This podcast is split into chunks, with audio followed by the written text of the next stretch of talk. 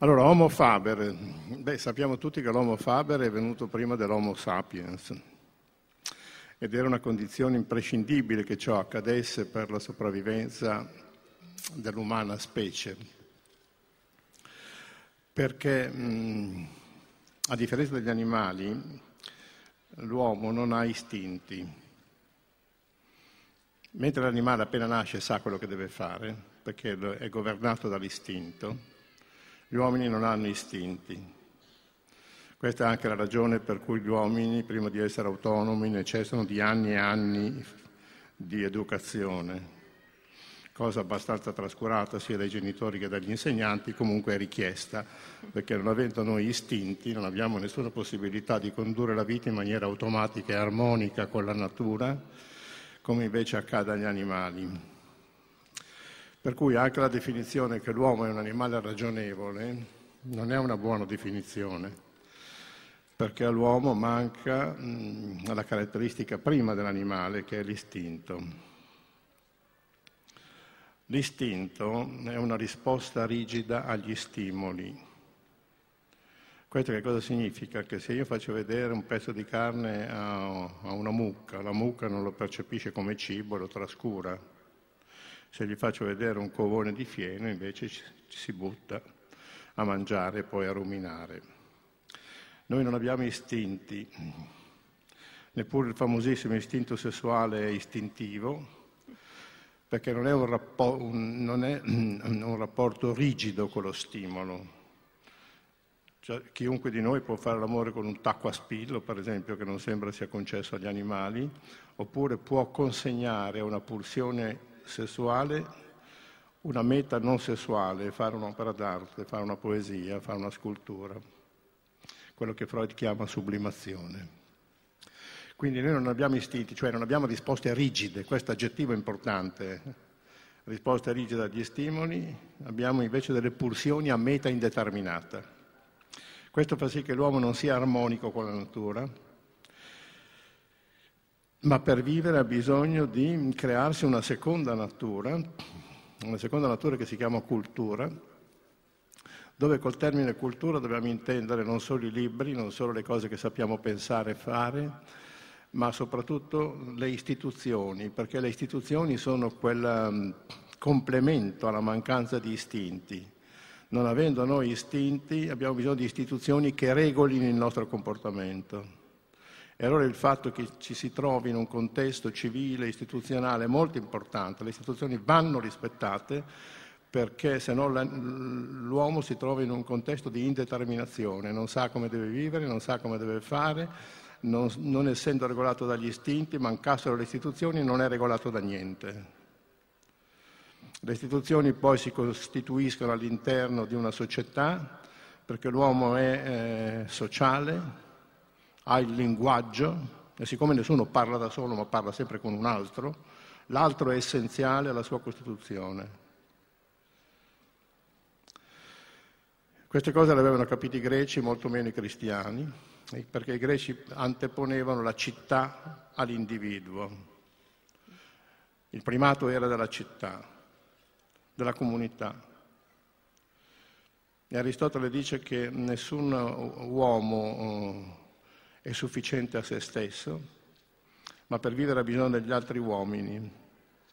E chi è solo, dice sempre Aristotele, o è bestia o è Dio.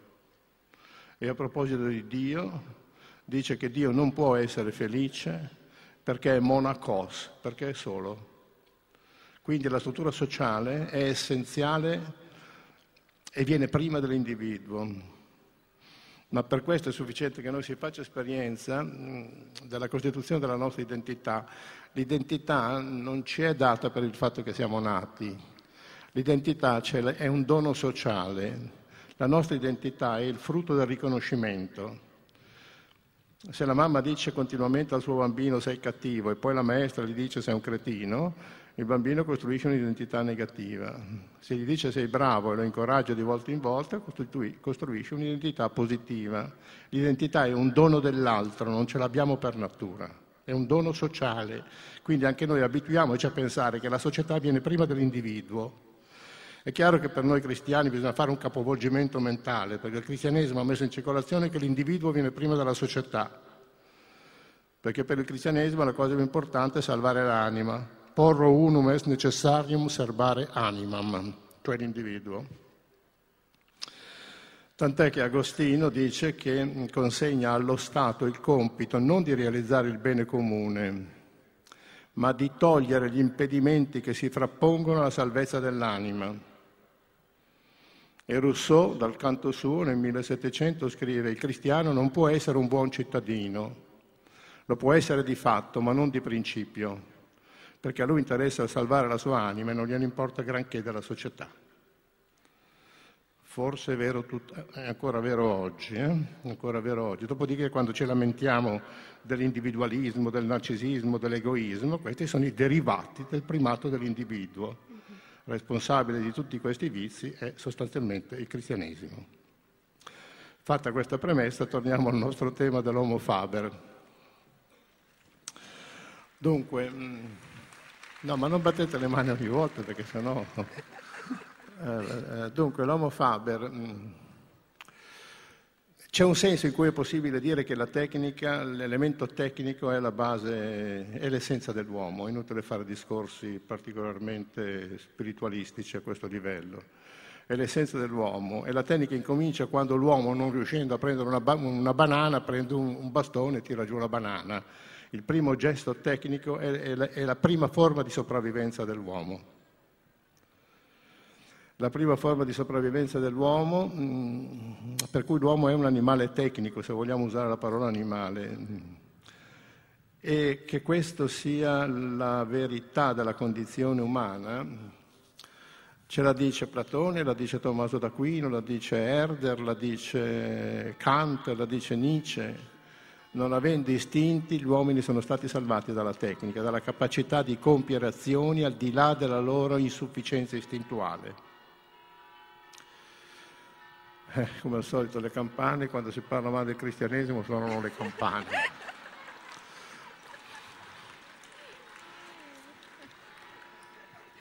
Mm. Um, queste, Platone nel Protagora racconta che um, Zeus diede a Epimeteo, che è il fratello di, di Prometeo, Epimeteo, Epi in greco vuol dire dopo, quello che pensa dopo, lo stupido, l'improvvido. Zeus diede a Epimeteo il compito di dare ai viventi le loro qualità, cioè loro, la loro dote istintuale. Ed Epimeteo, essendo stato prodigo, diede a tutti gli animali i loro istinti e giunto all'uomo si trovò a mani vuote. E allora Zeus prese pietà di questi viventi a cui non era stato dato nessun istinto invitò Prometeo, Prometeo eh, è una parola greca che vuol dire colui che pensa pro, in anticipo, prometis. Dai ai, ai mortali la tua virtù, che è quella di prevedere. Questa virtù è una virtù importantissima. Hobbes dice, Hobbes nel 1600 dice che mentre gli animali mangiano quando hanno fame, l'uomo eh, dice Hobbes, è famelicus famis future. L'uomo è affamato anche dalla fame futura, cioè eh, ha fame e provvede alla fame futura anche, anche, quando ha lo stomaco pieno, perché prevede che si svuoterà questo stomaco e avrà ancora fame. Quindi la previsione è la condizione umana, a differenza di quell'animale dove gli, uomini, gli animali mangiano quando hanno fame, noi prevediamo di aver fame anche quando siamo sazi. Dico che la previsione è una cosa importante per la semplice ragione che oggi con la tecnica ci troviamo in quella situazione assolutamente ehm, terrificante, costituita dal fatto che noi siamo in grado di fare cose che oltrepassano la nostra capacità di prevedere gli effetti delle cose che facciamo. E se i greci saggiamente avevano incatenato Prometeo, noi l'abbiamo scatenato, perché oggi la tecnica è in grado di fare cose di cui non è possibile prevederne gli effetti. Gli effetti si conosceranno quando le faremo, ma possono essere anche disastrosi questi effetti. La nostra capacità di fare è superiore alla nostra capacità di prevedere. Allora voi capite la saggezza greca, quando Zeus consegna a Prometeo il compito di consegnare agli uomini la previsione. Se non siamo in grado di prevedere ci muoviamo a mosca cieca. Questo è incominciato a intravedere la drammaticità dell'espansione tecnica. Eh, il problema della tecnica eh, nasce nella cultura greca e non poteva essere diversamente, perché nella cultura cristiana non poteva nascere un problema della tecnica. I greci si domandano, ma è più forte la tecnica o è più forte la legge che governa la natura? E perché si pongono questo problema? Perché per i greci la natura è quello sfondo immutabile che nessun uomo, nessun Dio ha creato, sempre è stato, è e sarà. Questa immutabilità della natura costituisce quella costante guardando la quale è possibile costruire città secondo natura e la, condizio- la conduzione della vita umana secondo natura. Per il cristianesimo invece la natura è stata creata da Dio e perciò stesso è buona. Se voi leggete il Genesi che Dio, vedete che Dio scandisce in sette giorni la creazione della natura e tutte le sere dice vide Elohim che ciò era buono. Quindi la natura è buona. Non solo la natura è buona, ma è stata consegnata ad Adamo per il suo dominio. Quando Dio allontana Adamo dal paradiso terrestre, dice eh, dominerai sugli animali della terra, sui volatili del cielo, sugli animali delle acque marine, dominerai. Questa categoria del dominerai è diventato l'input della cultura cristiana, per cui la natura ab origine, fin dall'inizio, è stata percepita come materia prima. Non ci si deve scandalizzare oggi se trattiamo la natura come materia prima, è un altro input cristiano questo. Il greco non avrebbe mai pensato che la natura potesse ridursi a materia prima perché la natura era quello sfondo immutabile che nessun uomo, nessun Dio fece, sempre è stata e sarà. E perché il problema è che quando noi ci lamentiamo delle cose dobbiamo sempre andare a cercare l'origine di queste cose, perché finché non ci smobilitiamo dall'origine, le cose continueranno ad accadere nella modalità in cui accadono. E l'origine è questa, dominerai, questa categoria del dominio. Al punto che nel 1600 Bacone, quando fa nascere la scienza in senso moderno, la scienza matematica, dice che con la scienza e con la tecnica noi, noi recuperiamo le virtù preternaturali che Adamo ed Eva avevano prima del peccato naturale, ma soprattutto concorriamo alla redenzione. Concorriamo alla redenzione per la semplice ragione che mh, attutiamo le pene del peccato originale che come loro ricordano, loro sono solo le persone anziane perché i giovani non hanno fatto catechismo e non sanno un bel niente di queste cose qui e quindi mi rivolgo soprattutto a loro che hanno una buona memoria e ricorderanno che le pene del peccato originale erano la fatica del lavoro, guadagnerai il pane col sudore della fronte e il dolore, quello assegnato alle donne, partorirai col dolore, non se ne parla più. Bene, l'una e l'altra cosa verranno rimediate dalla scienza e dalla tecnica, dice Baccone, perché la scienza e la tecnica ridurranno la fatica del lavoro e ridurranno il dolore, quindi concorrono alla redenzione dell'uomo. La scienza nasce nell'orizzonte teologico e ogni volta che sentite una contrapposizione tra scienza e religione sono increspature di poco conto. La scienza è fortemente cristiana, perché nasce dall'input dominerai, dominerai. Il greco invece si pone il problema, ed è Eschilo, prima ancora che nasca la filosofia, la tragedia greca, che è già filosofia, filosofia eh, raccontata in termini poetici, con la potenza dei tragici, di cui noi non abbiamo più né memoria né sensibilità, pone il problema, è più forte la tecnica o più forte la natura? E il problema lo pone a Prometeo, perché Prometeo aveva consegnato agli uomini il fuoco, la tecnica, la capacità del calcolo, rendendoli, dice Eschilo, da indifesi e muti a padroni delle loro menti. Bene, la risposta di Prometeo a questa domanda è molto tranchante dice Prometeo, tecne dananches astenestera macro, la tecnica di gran lunga più debole, astenestera vuol dire astenia, debolezza, è di gran lunga più debole delle leggi che governano la natura.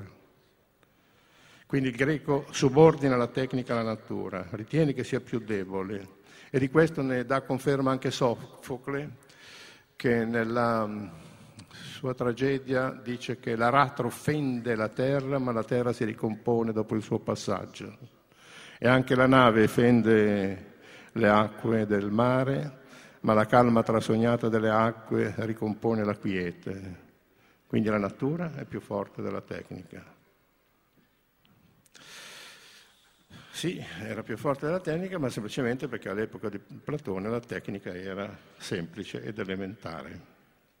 Quindi possiamo fare un balzo innanzi di 2000 anni e arrivare dal 500 a.C. al 1500-1600 d.C., quando compare la scienza moderna con Cartesio, Galileo, Bacone, i quali capovolgono il modo di pensare in maniera radicale. Quando dico scienza e tecnica dobbiamo anche liberare la nostra mente da una mentalità, anche questa, che lavora automaticamente ma non funziona così. Come non è vero che l'uomo è un animale ragionevole perché gli manca la prima caratteristica degli animali che è l'istinto, così non è vero che la scienza è pura e che la tecnica è buona o cattiva secondo dell'uso che se ne fa. Questo è il modo di pensare abituale ma la filosofia non ha altro compito se non quello di smontare i luoghi comuni. È un luogo comune proprio questo. Non è che la tecnica è l'applicazione della scienza e la tecnica può essere buona o cattiva secondo l'uso che se ne fa. La tecnica non è l'applicazione, è l'essenza della scienza. Perché lo sguardo scientifico non è uno sguardo contemplativo. La scienza non guarda il mondo per contemplarlo, la scienza guarda il mondo per manipolarlo, per cui l'intenzione tecnica è già nello sguardo scientifico. Sarebbe come se in un bosco ci andasse un poeta o un falegname. I due non vedono le stesse cose. Il falegname vede già armadi, sedie, tavoli. Lo sguardo della scienza è manipolativo, non è contemplativo. Quindi la tecnica è l'essenza della scienza. Quanto al fatto che sia buona o cattiva, anche questo lasciatelo perdere, non è così. Eh, se un bambino sta dieci ore col suo telefonino a giocare, non è che se gio- fa dei buoni giochi o dei cattivi giochi è buono o cattiva la tecnica. E dieci ore è male, è male in sé. È male in sé, non è bene male a secondo del contenuto tecnico. La tecnica poi non ci lascia liberi. Io non sono libero di non avere il telefonino, perché questo equivale a un'esclusione sociale. Quindi mi obbliga ad avere il telefonino, mi obbliga ad avere un computer, mi obbliga, mi obbliga, mi obbliga a perdere la memoria, perché tanto c'è la, la macchina, la mia memoria. Ecco, piccoli inconvenienti, ma non sono neanche le cose più tragiche che la tecnica può fare. C'è di peggio. E vediamo questo peggio a partire da Cartesio e Galileo, i quali fanno un'operazione stupenda, inventano una scienza moderna che funziona ancora oggi così. Dice Cartesio, dice Galileo, non dobbiamo fare come i greci che contemplavano la natura nel tentativo di catturarne le leggi, onde costruire la città secondo natura. Noi dobbiamo fare un'altra procedura. Anticipiamo delle ipotesi sottoponiamo la natura a esperimento. Se la natura conferma il nostro esperimento, assumiamo le nostre ipotesi come leggi di natura. Si capisce? Se no ripeto, eh? che questo è un passaggio decisivo non contempliamo la natura, anticipiamo delle ipotesi sulla natura, cioè la natura si deve comportare secondo noi così, facciamo l'esperimento, se è così le nostre ipotesi diventano leggi di natura, le assumiamo come leggi di natura. Leggi eterne? No. Quando ne escogiteremo di più comprensive, di più esplicative, adotteremo quelle. Oggi la fisica di Galileo è una fisica che non serve più a niente dopo che si è passati alla fisica atomica di Planck fa parte della storia della fisica, ma non è più scienza, è storia, perché la tecnica non teme le proprie smentite. Questo è un altro potere immenso della tecnica, perché se la religione dice Dio non esiste, crolla la religione.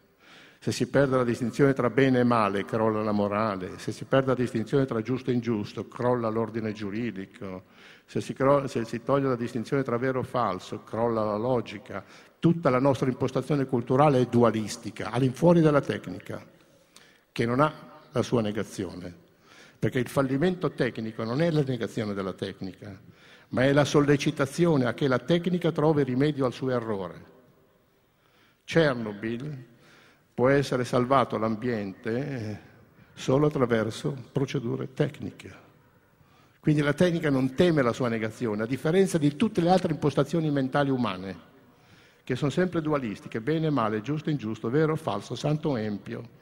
La tecnica no, la tecnica si alimenta dei suoi errori e sviluppa se stessa a partire dal superamento dei suoi errori. L'errore non è un contraltare della tecnica, è, sua, è il suo gradiente, ciò che lo fa avanzare. Sotto questo profilo la tecnica è eterna. Non può crollare come l'ideologia, non può crollare come la religione, non può crollare come l'ordine costituito. È eterna per sua stessa struttura. Bene, mm, a questo punto se le, le ideazioni umane diventano le leggi di natura, eh, dobbiamo dire che l'umanesimo non è una faccenda di opere letterarie, non sono le umane littere, non sono il De Dignitate Hominis di Lorenzo Valla. L'essenza dell'umanesimo è la tecnica, è la scienza, è la tecnoscienza. Perché con quella io posso dominare il mondo e Cartesio lo dice in modo molto chiaro, attraverso la tecnoscienza l'uomo diventa maître et possesseur du monde, padrone e signore del mondo. Questo è l'umanesimo. L'umanesimo è la scienza, non sono i canti umanistici, quelli fanno da corredo, ornamento, ma eh, l'essenza dell'umanesimo è la scienza. E questo lo capiscono bene un secolo dopo gli illuministi, quando fanno l'enciclopedia con il repertorio di tutti i macchinari scientifici. Facciamo, eh, dunque, è, è, stato impostato il metodo che funziona ancora oggi così, il metodo scientifico è questo, no? ipotesi, esperimento, verifica dell'esperimento, legge di natura. Dobbiamo fare un altro passo innanzi, arriviamo a Hegel. I passi innanzi li fa sempre la filosofia, per questo la si elimina da tutte le scuole, perché sennò c'è il rischio che la gente, la gente pensi, e se pensi e nasce il senso critico diventa più complicato governarla. No? Bene, Hegel in un libro di logica, in un libro di logica scrive due cose molto importanti. Dice, primo, fino adesso abbiamo pensato che la ricchezza delle nazioni è costituita dai beni. E Hegel dice, guardate che d'ora innanzi non saranno i beni a costituire la ricchezza delle nazioni, d'ora innanzi saranno gli strumenti, perché i beni si consumano, mentre gli strumenti producono beni chi ha le macchine ha una ricchezza maggiore di chi ha i beni che si fanno con quelle macchine. E questo lo dice 40 anni dopo che era nato il primo grande libro di economia politica ad opera di Adam Smith nel 1789, 91, non mi ricordo più bene la data, che è sull'origine e la natura della ricchezza delle nazioni. Ma poi c'è un altro argomento hegeliano, questo decisivo, da capire bene, Dice Hegel, quando un fenomeno aumenta quantitativamente, quantità aumenta quantitativamente, non abbiamo solo un aumento quantitativo di un fenomeno, ma abbiamo anche un cambiamento qualitativo del paesaggio. Cioè l'aumento della quantità determina la variazione della qualità. Che cosa significa? Significa che se qui venisse un terremoto di due gradi della scala Mercalli, Forse non lo sentiamo neanche, continuiamo a fare questa conferenza, ma se venisse un terremoto di 9 gradi dalla scala Mercalli cambia radicalmente il paesaggio. Cambiamento qualitativo per l'aumento quantitativo di un fenomeno. La quantità aumentando determina la, la variazione della qualità. Il primo a utilizzare questo argomento hegeliano è stato Marx, che era anche il più intelligente tra i, i grandi lettori di Hegel il quale dice, tutti siamo abituati a pensare che il denaro è un mezzo per soddisfare i bisogni e per produrre i beni. Ma, dice Marx, se il denaro aumenta quantitativamente, fino a diventare la condizione universale per soddisfare qualsiasi bisogno e per produrre qualsiasi bene, allora il denaro non è più un mezzo, ma diventa lui il fine per ottenere il quale si vedrà se soddisfare i bisogni e in che misura produrre i beni. Questo capovolgimento dei mezzi infini, che i filosofi chiamano eterogenesi dei fini, dove il fine eh, diventa mezzo e il mezzo diventa fine, questo capovolgimento, se noi lo applichiamo alla tecnica, se la tecnica è la condizione universale per realizzare qualsiasi scopo, la tecnica non è più un mezzo, ma il primo scopo, per ottenere il quale si sacrificheranno tutti gli scopi. Perché senza la tecnica anche gli scopi diventano sogni, restano sogni. Io non so se ricordate, ma quelli vecchi come me se lo ricordano, quando Gorbaciov eh, incontrò Reagan eh, nella capitale dell'Islanda e Gorbaciov chiese a Reagan di non fare lo scudo stellare perché, perché la, l'Unione Sovietica non aveva nulla da, da contrapporre a questa misura. Due anni dopo crolla l'Unione Sovietica non perché sia stato Paolo VI, cioè Giovanni Paolo II, o perché la gente moriva di fame, o perché non poteva uscire, adesso se escono li mandiamo indietro, ma loro dicevano, oh, non sono liberi, non possono uscire dalle loro terre, adesso se escono un botte da orbi, bene. Allora, che cosa succedeva? Non per queste ragioni umanitarie. Non vi siete mai chiesti perché nel 1960 l'Unione Sovietica non è crollata? Perché nel 1960 l'Unione Sovietica aveva una tecnica superiore a quella del suo antagonista americano. Se voi ricordate, nel 1960 l'Unione Sovietica ha mandato prima nello spazio lo Sputnik, quando l'America non era ancora in grado di farlo. E allora nel 1960 il fine, che era l'espansione del comunismo, non poteva crollare, perché è sostenuto da una tecnica di quel tipo. Ma quando nel 1989 eh, la tecnica sovietica era infinitamente al di sotto della tecnica del capitalismo americano, lo scopo, l'espansione del comunismo, non poteva più realizzarsi, il comunismo è crollato, punto. Ma non per ragioni umanitarie, ma perché il supporto tecnico non era in grado più di sostenere l'idea. Si capiscono queste cose? Allora a questo punto la tecnica incomincia a diventare il dominante, il vero soggetto della storia. Che l'uomo non sia più soggetto della storia è un secolo che lo dicono i filosofi. È cominciato a dirlo Oswald Spengler, Martin Heidegger, Karl Jaspers, Gunther Anders, ma siccome la filosofia non la studia nessuno, neanche la profezia dei filosofi viene ascoltata, è un secolo che non siamo più il soggetto della storia. Anzi, sotto un certo profilo l'uomo ha finito di essere soggetto della storia paradossalmente con Stalin e con Hitler e con Mussolini, quando ancora si pensava che un uomo potesse risolvere i problemi della storia. Adesso non lo pensa più nessuno che un uomo possa risolvere i problemi della storia. L'umanesimo è decisamente finito e il soggetto della storia lo è diventato la tecnica. Io mi limiterò qui ad accennare brevemente allo scenario politico, allo scenario etico, per farvi vedere questo dominio contrastato dalla tecnica. Primo, la politica. La politica è stata inventata da Platone, eh, che l'aveva definita tecnica regia, basiliche tecne. Cosa vuol dire tecnica regia? Diceva Platone che le tecniche sanno come si devono fare le cose. La politica decide se e perché si devono fare. Quindi è lei che governa le tecniche. Oggi il sistema è capovolto, perché la politica non decide più, o meglio decide, ma per decidere guarda l'economia. L'economia per decidere i suoi investimenti guarda le risorse tecnologiche. Allora decidere è la tecnica. La decisione si è spostata dalla politica all'economia e dall'economia alla tecnica. Economia e tecnica sono regolate dalla stessa razionalità. Annuncio qui una cosa importantissima su cui insisteremo successivamente, che sarà il colpo di grazia dell'umanesimo. La logica della, quando io dico tecnica, dico, non dico telefonini, computer, microfoni, altoparlanti, macchine del caffè, frigoriferi, automobili, questa è tecnica, Tec- questa è tecnologia, scusate. La tecnica è una forma di pensiero, una forma di razionalità molto elementare che consiste in questo, raggiungere il massimo degli scopi con l'impiego minimo dei mezzi. Questo è razionalità. Quello che la scuola di Francoforte chiamava ragione strumentale. La scuola di Francoforte vuol dire Adorno, Horkheimer, Marcuse, tutta gente dimenticata, ma comunque molto importante, che aveva già previsto questo scenario.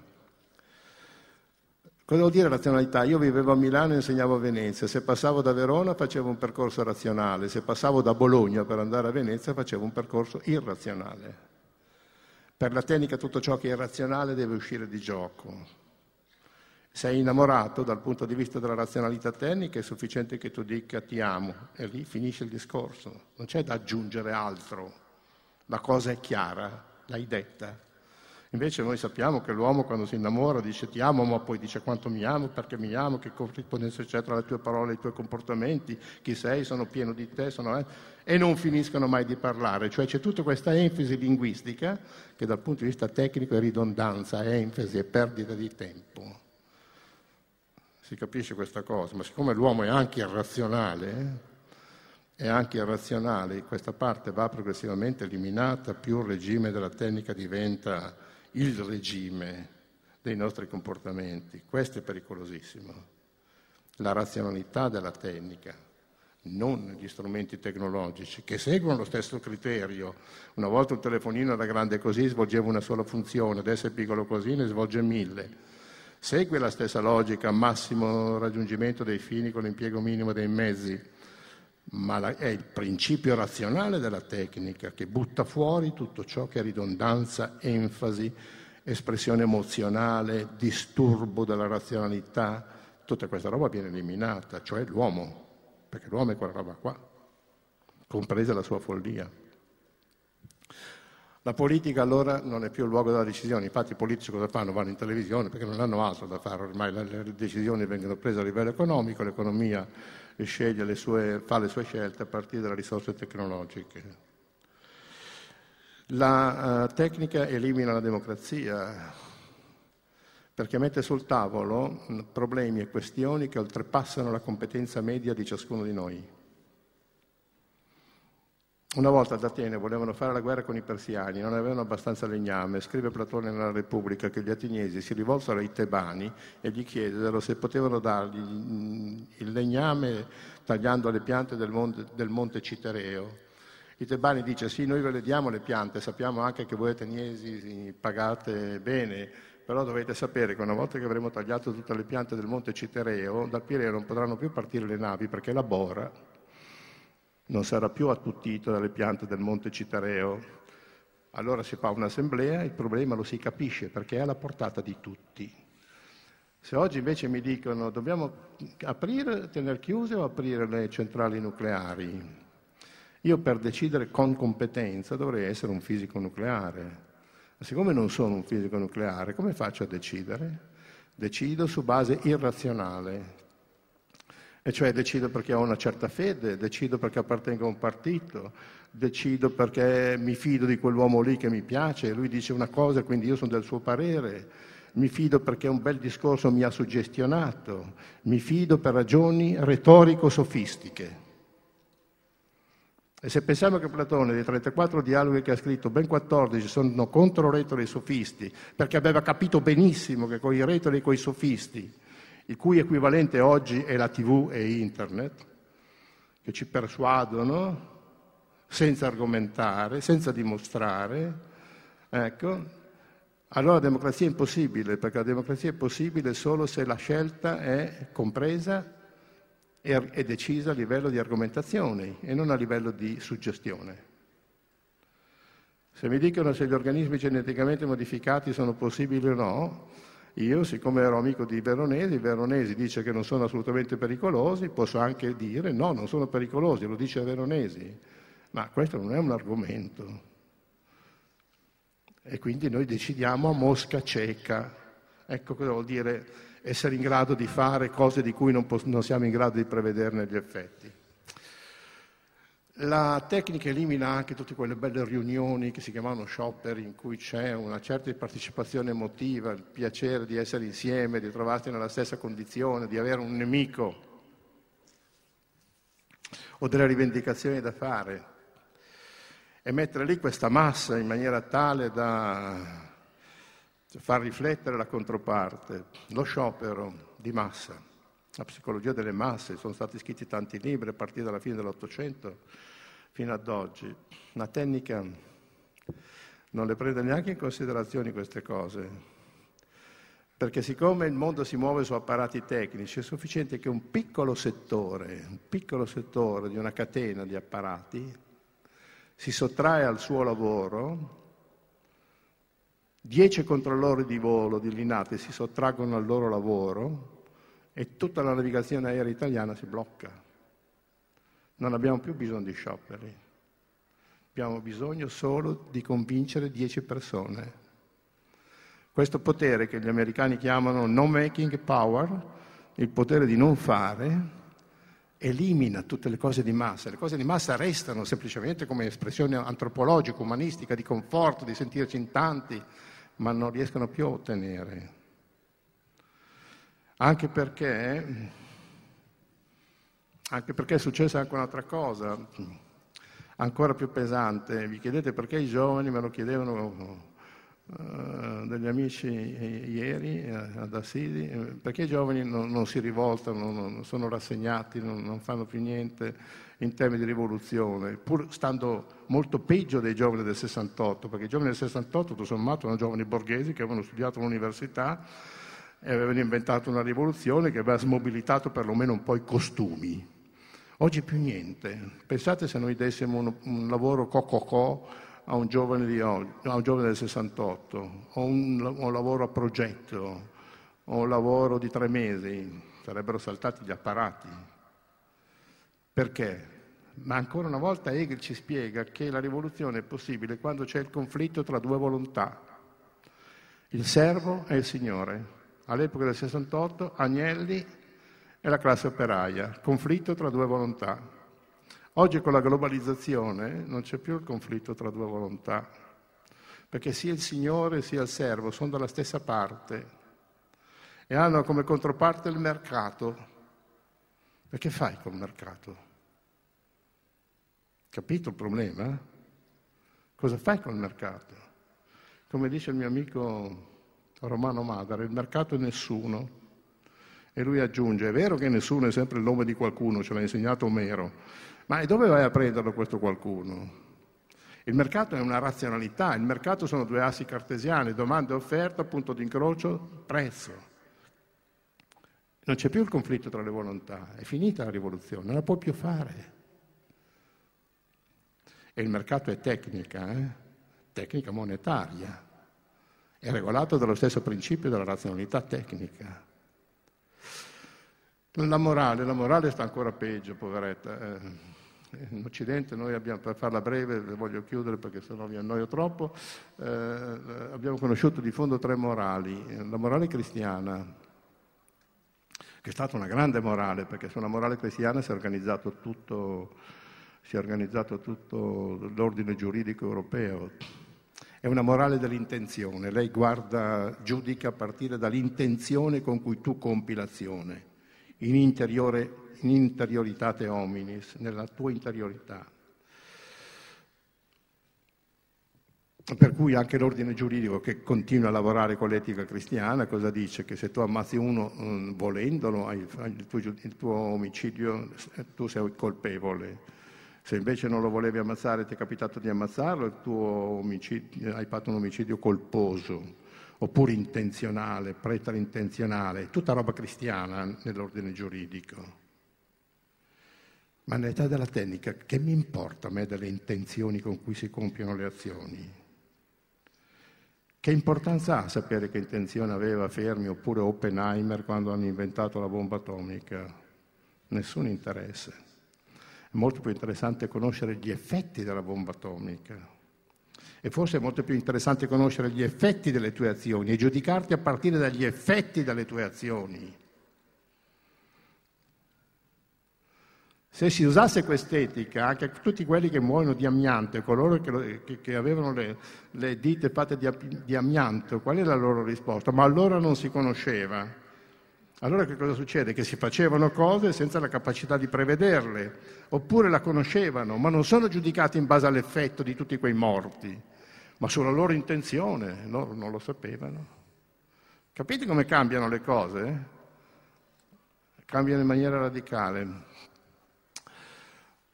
Eh, un'altra etica era quella di Kant. Kant aveva costruito un'etica sulla base esclusiva della ragione, perché lui diceva che l'etica doveva... Mh, mm, l'etica doveva servire sia per quelli che credono sia per quelli che non credono, quindi non la si poteva appoggiare a una religione.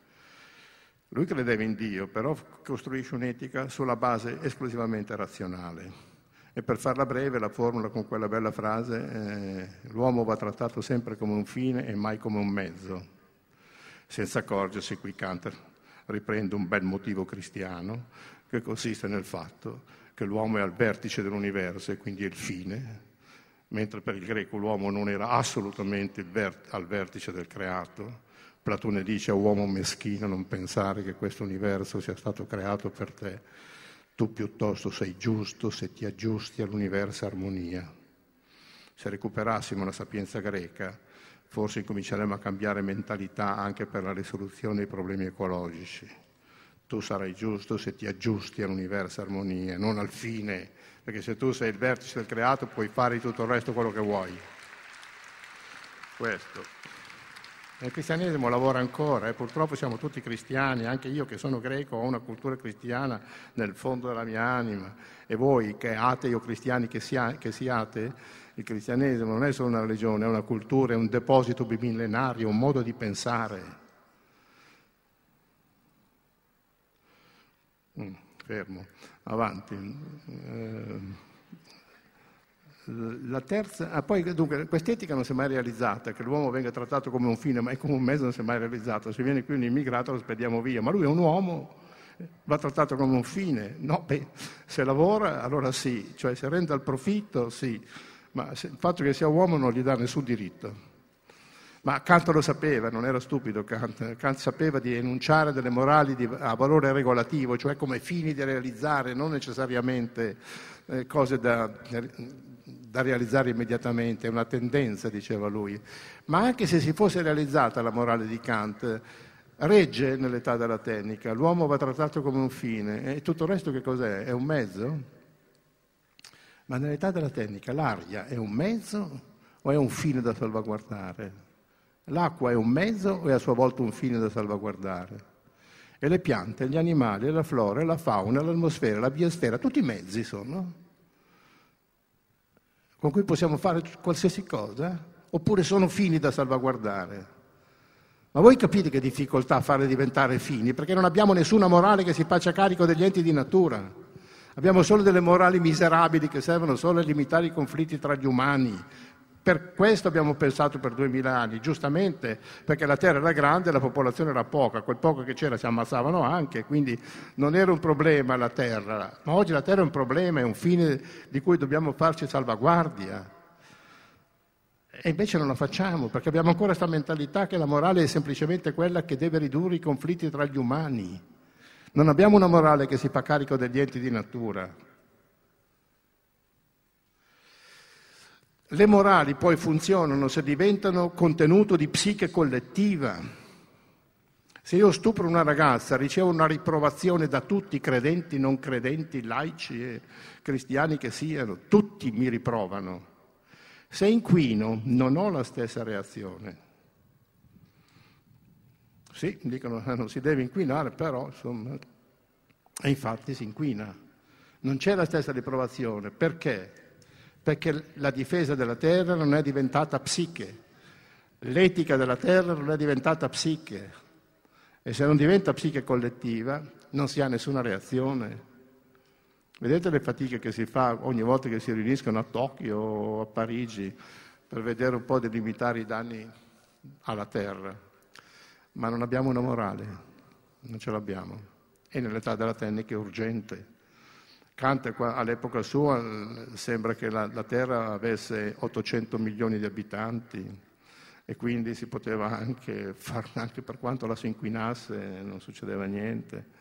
Adesso invece siamo 7 miliardi e 600 milioni. Eh?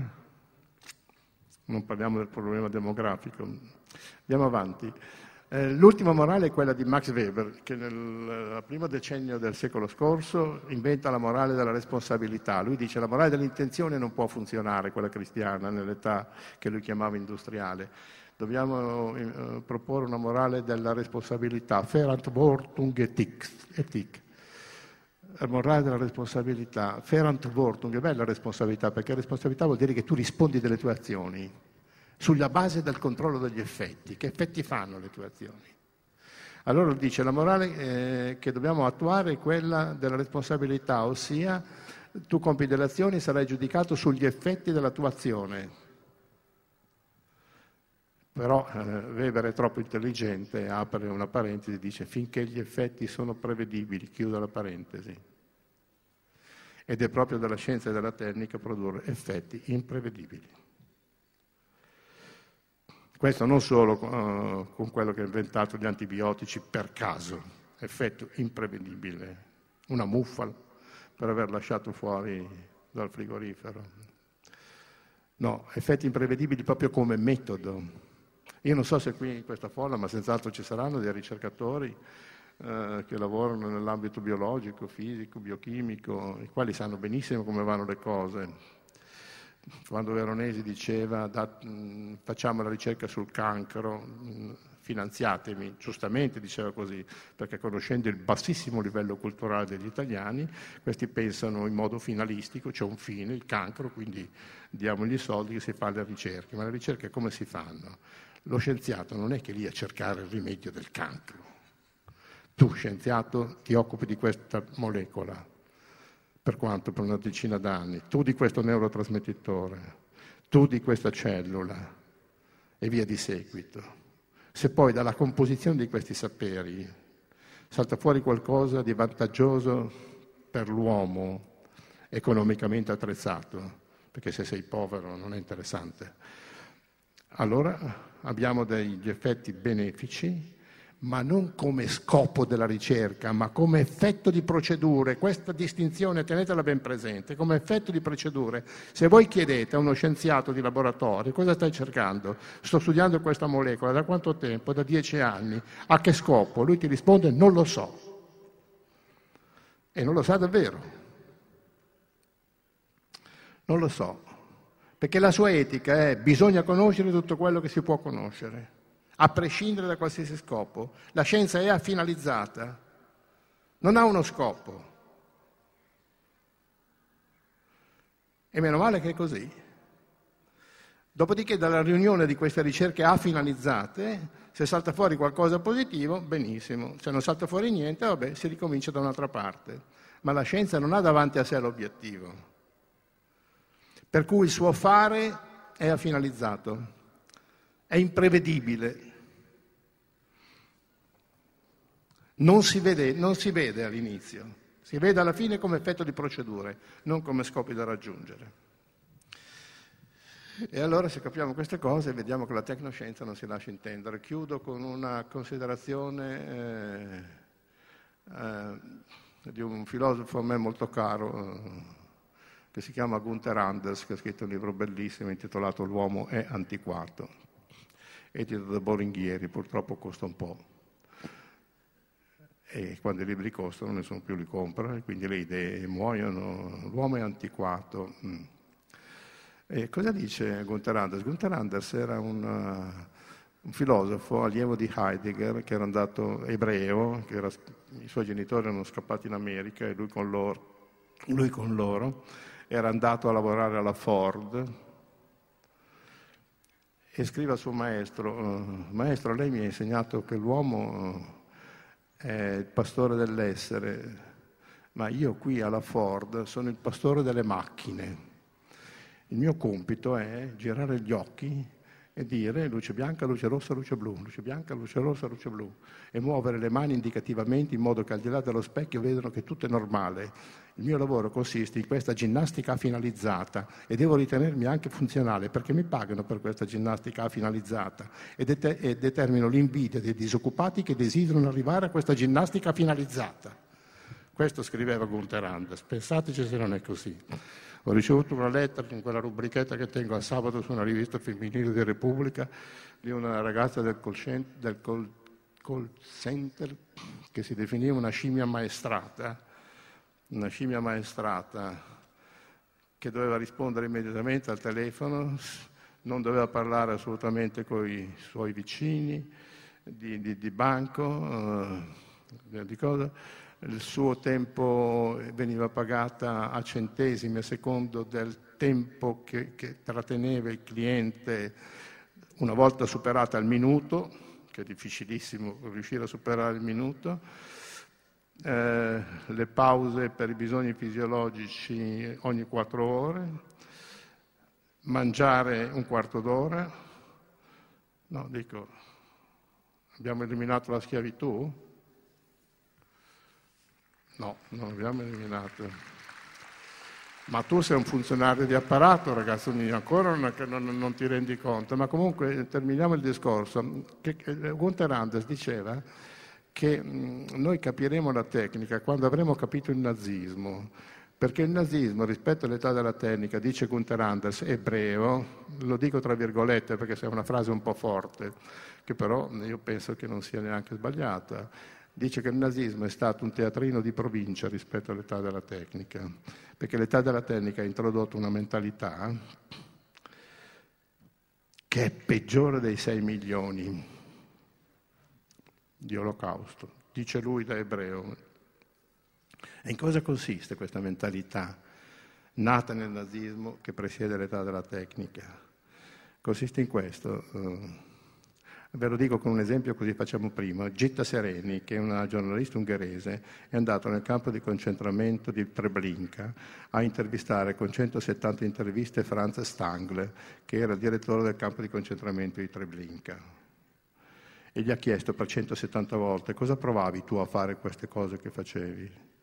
E lui non risponde mai.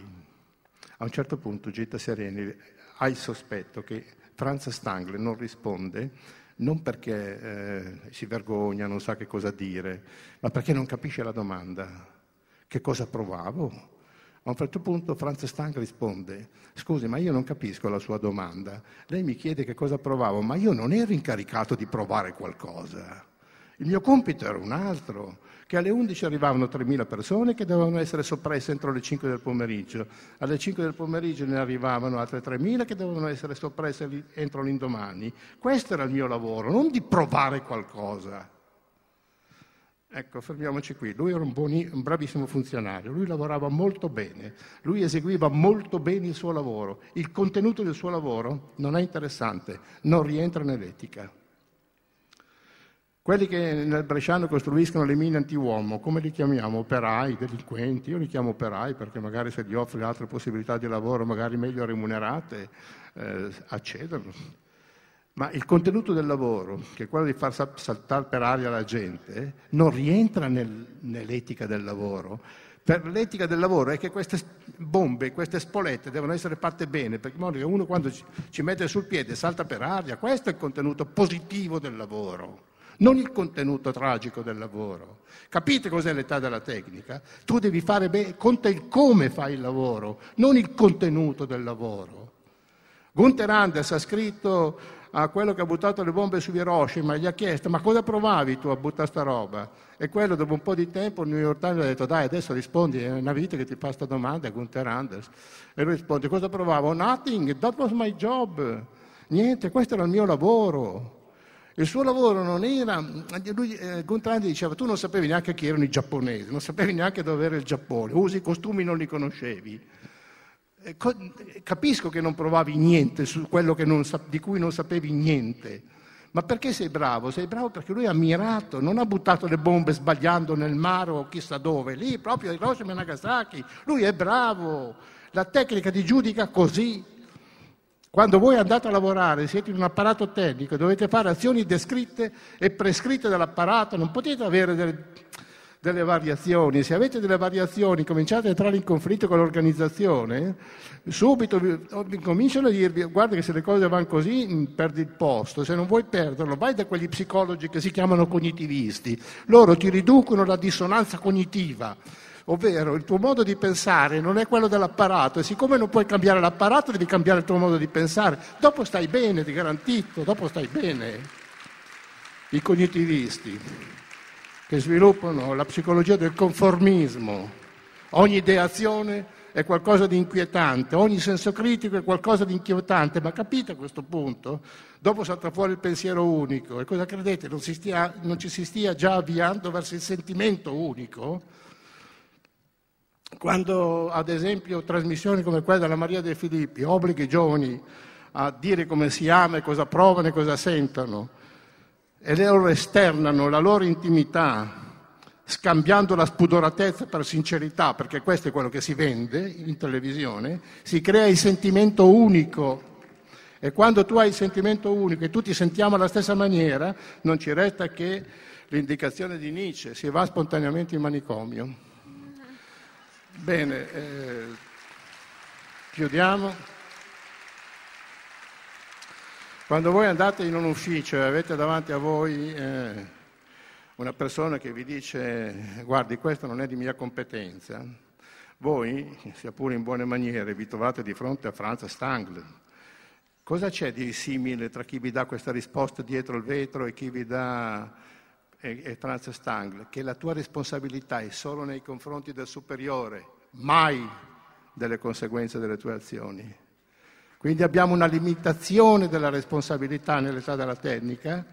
La tecnica ti chiede di, di, ti chiede di compiere bene le azioni previste e descritte dall'apparato, bene ti, quelle azioni lì, e tu rispondi al tuo mansionario, rispondi al tuo superiore, non rispondi al tuo interlocutore che ti sta di fronte al di là del vetro, il quale ti dice non è di mia competenza. Sì, certo, non vi ammazza, non vi mette alle camere gas, però il risultato è uguale. Restate lì col vostro problema come prima.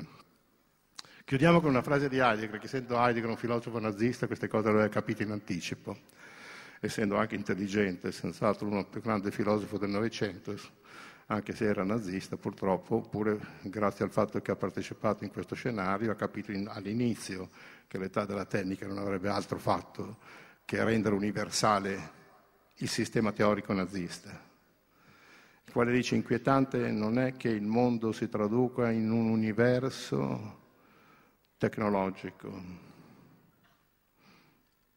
Ancora più inquietante è che non siamo affatto preparati a questa radicale trasformazione del mondo. Quindi inquietante non è che il mondo si traduca in un enorme apparato tecnico. Ancora più inquietante è che non siamo affatto preparati a questa radicale trasformazione del mondo. Ma la cosa più inquietante, dice, e qui siamo al terzo grado di inquietudine, è che non disponiamo di un pensiero alternativo al pensiero capace solo di far di conto. Denken als Rechnen, un pensiero capace solo di calcolare. Non abbiamo un altro pensiero, se non questo. Calcolare economicamente, calcolare tecnicamente il rapporto mezzi-fini e tutto quello che fuori esce da questo calcolo diventa insignificante.